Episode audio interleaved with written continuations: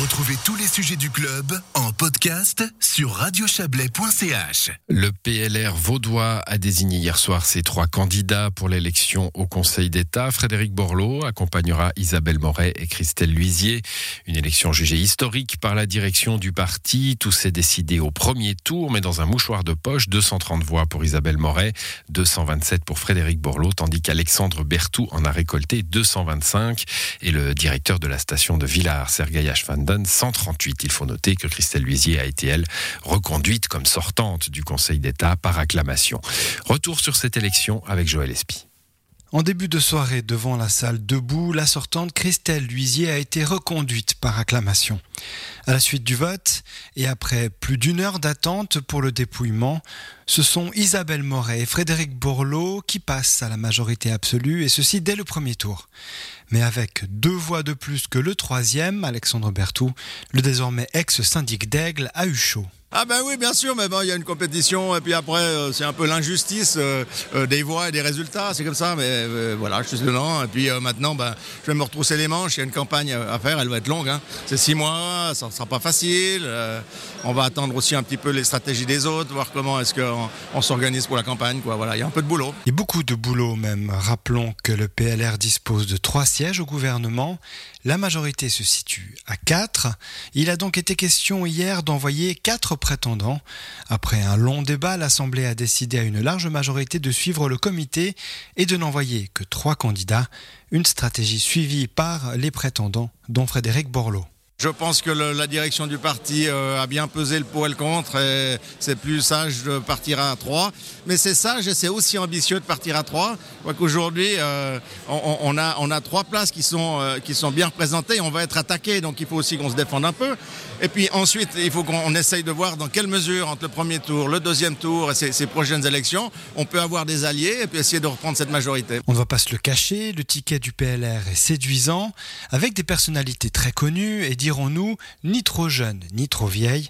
Défait pour deux voix, Alexandre Berthou n'a pu que se plier à la décision des délégués. Non, mais jugé plutôt à deux suffrages de deux conseillers nationaux, une ancienne présidente du, Conseil national. Moi, je suis très fier de mon résultat. Et Sergueï aussi, il n'a pas démérité. Il était très bon ce soir dans les interventions qu'il a réalisées. Moi, il m'a surpris vraiment. Et puis, ben, il y a encore du travail. Non, je pense qu'on n'était on n'était pas. Euh, on avait notre place sur ce, sur ce ticket. Euh, les résultats le démontrent. Mais rien n'est gagné, dit la direction du parti.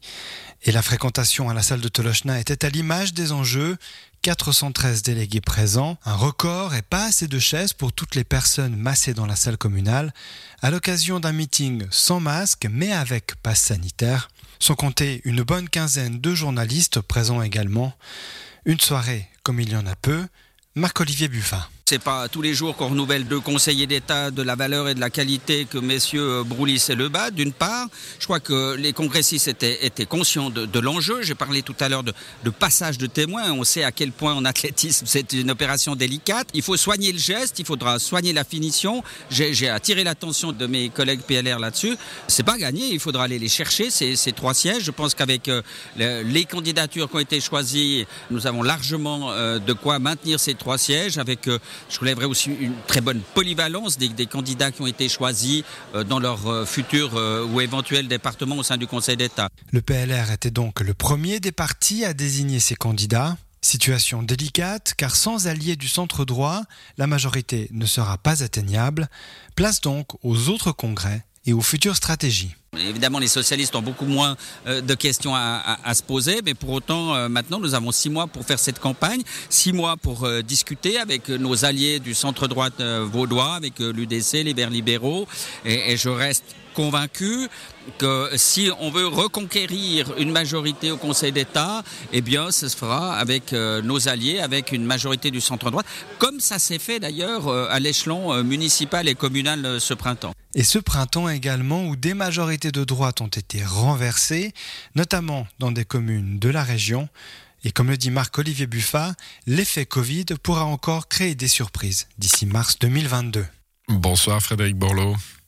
Oui, bonsoir. On vous a entendu joyeux dans ce reportage de Joël Espy. Évidemment, quand on gagne, euh, c'est toujours, euh, c'est toujours un, plaisir. Vous avez dormi là-dessus, passé une journée au Conseil national. Euh, après euh, presque 24 heures, vous sentez un petit peu le poids après avoir senti un petit peu le vent du boulet quand même, deux voix. Hein oui, oui, alors effectivement, bon, le, mode de choisi hein, pour euh, l'élection euh, où euh, il y avait deux places sur un ticket et puis l'obligation pour tous les délégués de mettre deux noms, eh bien mathématiquement, ça, ça a aussi contribué à lisser un tout petit peu les résultats. Hein. Ça mmh. c'est, voilà, c'est de la mathématique. Mais enfin, oui, bah, le poids, bah, maintenant c'est surtout le poids de la campagne. Le poids des responsabilités par rapport à la fonction, bah ça j'en étais très conscient euh, auparavant. Je suis quand même assez proche euh, du gouvernement vaudois euh, et des institutions vaudoises pour savoir ce que ça représente. Donc c'est pas quelque chose qui pour l'instant m'étonne un peu, mais c'est plutôt la campagne qu'il faut commencer à organiser.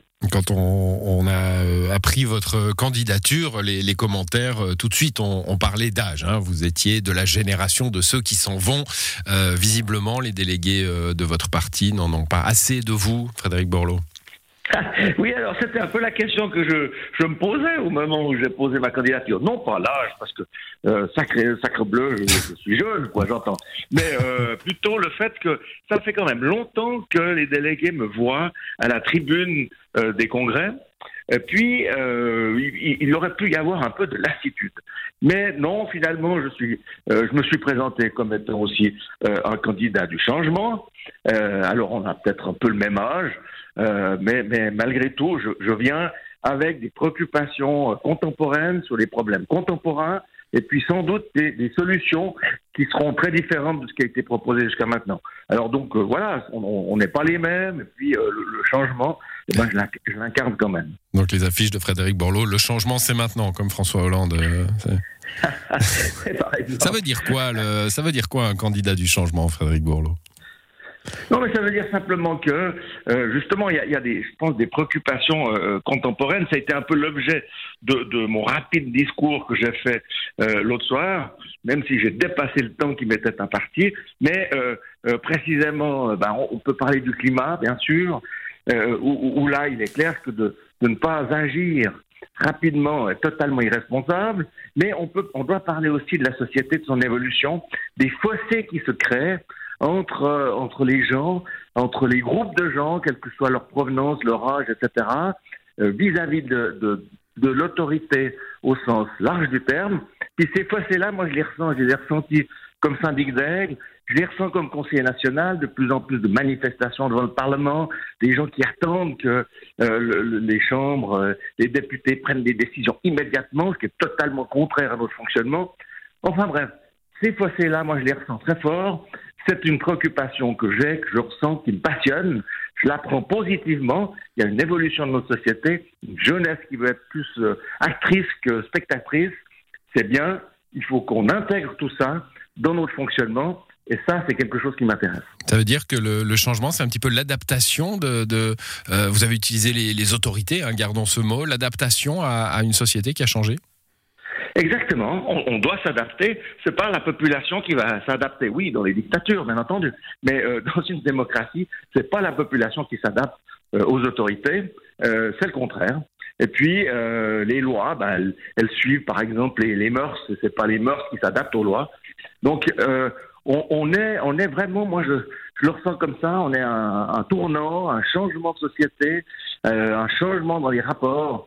Euh, c'est pas quelque chose que je découvre maintenant, bien entendu, ou que nous découvrons euh, maintenant. C'est quelque chose qui, qui était un peu en sommeil euh, euh, depuis ces dernières années. Quoi. On sentait et on sent qu'il y a il y a cette volonté-là, puis maintenant, elle s'exprime beaucoup plus. Bon, il y a eu euh, hier, hein, alors on, le sentait venir avec les, commentaires des uns et des autres ces dernières semaines, la tentation euh, pour certains des délégués d'un ticket à 4, d'une affirmation un peu plus forte des ambitions du parti.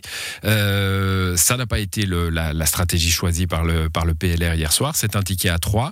Euh, cela veut dire l'alliance de droite que vous recherchez depuis longtemps, qui devra jouer cette fois-ci alors bon, j'ai toujours été pour les alliances. On est dans un pays où un parti, même très fort, n'occupe jamais euh, une majorité euh, au, niveau, au niveau suisse. Et donc, euh, oui, c'est arrivé par le passé avec les radicaux qui étaient seuls au Conseil fédéral, mais ça ne s'est plus jamais repassé une fois qu'ils ont laissé la place à d'autres partis. Eh bien, donc dans un pays comme ça, on est obligé de faire des alliances si vous voulez trouver des majorités. Il n'y a pas d'autre manière de faire. Et euh, pour prétendre, pour qu'un parti prétende à lui tout seul euh, à, à, reprendre une majorité aussi importante que celle du coton de veau, un des plus grands cotons suisses quand même, eh bien, euh, euh, il faut avoir une base électorale qui, qui, est aussi tout aussi importante. Et puis, bah, même si nous, on est le plus grand parti de canton de Vaud, euh, on n'a pas une base qui nous permet d'avoir la majorité tout seul. Voilà. Mais on a une Donc, base, euh, mais on a une base qui doute euh, élection après élection, en partie en tout cas, de l'opportunité de coller son nom à, à, à l'UDC, pour être très clair. Oui, mais ça, je pense que ça, il faut aussi qu'on choisisse. On fait des alliances, mais il n'est pas question que les partis perdent leur personnalité. Euh, bah, prenez euh, le cas des verts, des roses verts. Enfin, chaque, les socialistes restent socialistes, les verts restent verts. D'ailleurs, on voit aussi qu'ils s'entendent pas toujours très bien. Et puis, puis voilà. Mais au moment des élections, ils présentent quand même un projet commun à la population. Puis ensuite, ils ont, reprennent chacun leur vie, et puis avec leurs membres, et puis euh, aussi leur potentiel de, de développement, de, d'agrandissement de, leur, spectre euh, d'action. Bon, et, bien, c'est exactement la même chose qui doit se passer à, du côté droite de l'échiquier, centre droite de l'échiquier. Ça s'est très bien passé pendant des années avec ce qu'on a appelé l'entente vaudoise. Je pense que cette entente vaudoise doit, un jour ou l'autre, est-ce que c'est cette fois? Si c'est pas cette fois, ce sera la prochaine, mais il faudra qu'elle renaisse. Bon, euh, il a été aussi question hier au, au Congrès euh, de, de, limiter le, les mandats des élus PLR à, à 15 ans. Hein, C'était à l'ordre du jour, 15 ans pour la même fonction. Euh, C'est une proposition qui n'a pas été acceptée par le Congrès. Donc, euh, vous êtes soulagé? Vous pouvez, vous pourrez faire 20 ans? Alors, c'est sûr. Il faut être élu d'abord, je le sais. ouais, ouais, il faut d'abord être élu. Et puis ensuite, euh, j'ai déjà, euh, euh, par moi-même, euh, pris la décision d'arrêter la syndicature. Donc, je saurais aussi m'arrêter le moment venu pour pas euh, faire trop long. C'est pas du tout dans mes intentions. Et je pense que globalement, les mandats vont être toujours un peu plus courts. Mais enfin, bref, il est inutile de mon point de vue de, de se s'auto-bloquer. Il peut y avoir des situations où il faut que quelqu'un reste parce que c'est aussi dans l'intérêt global de la collectivité qui est représentée. Euh, voilà, c'était la discussion a été vive, les avis très partagés. Sans doute, à un moment donné, une volonté de quelques membres du parti de vouloir régler la question vis-à-vis -vis de certaines personnes, et ça, c'est jamais euh, une motivation qui est très saine. Bah, il faut le faire de façon générale et pas sur des, sur des cas particuliers. C'est ce que vous nous dites. Bon. Merci à vous, Frédéric Borloo. La campagne euh, commence. On vous la souhaite belle. Elle sera longue. eh bien, merci beaucoup à vous. Bonne soirée. Alors, oui, oui, là, c'est six mois. Alors, évidemment, il y a beaucoup de travail. Bonne, Bonne soirée, soirée, à vous. À vous. Au revoir.